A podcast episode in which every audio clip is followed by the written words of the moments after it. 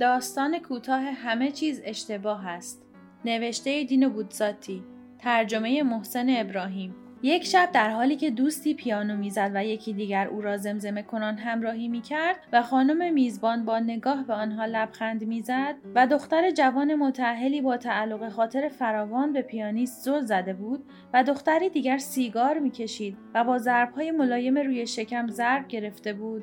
و دو مرد دیگر در گوشه گفتگو می کردند و آینه های بسیاری بازتابیده می شدند و شب از کمی قبل شروع شده بود و معلوم نبود تا کی پیش می رود و خدا می داند چطور می شد آرزوی چیزهای بسیاری داشت. جوانی ناگهان متوجه شد که همه آن چیزها بی ارزش است و نه تنها آنها بلکه همه آن چیزهایی که تدارکشان را دیده بود از طرز صحیح گرفتن فنجان چای تا سالهای طولانی و ضروری به عنوان صاحبخانه برای خریدن آن اساسیه، قابها، آینه ها، شرابها، شیرینی ها و غیره و آوردن آن زنان زیبا و سرگرم کردنشان برای یک شب تمام.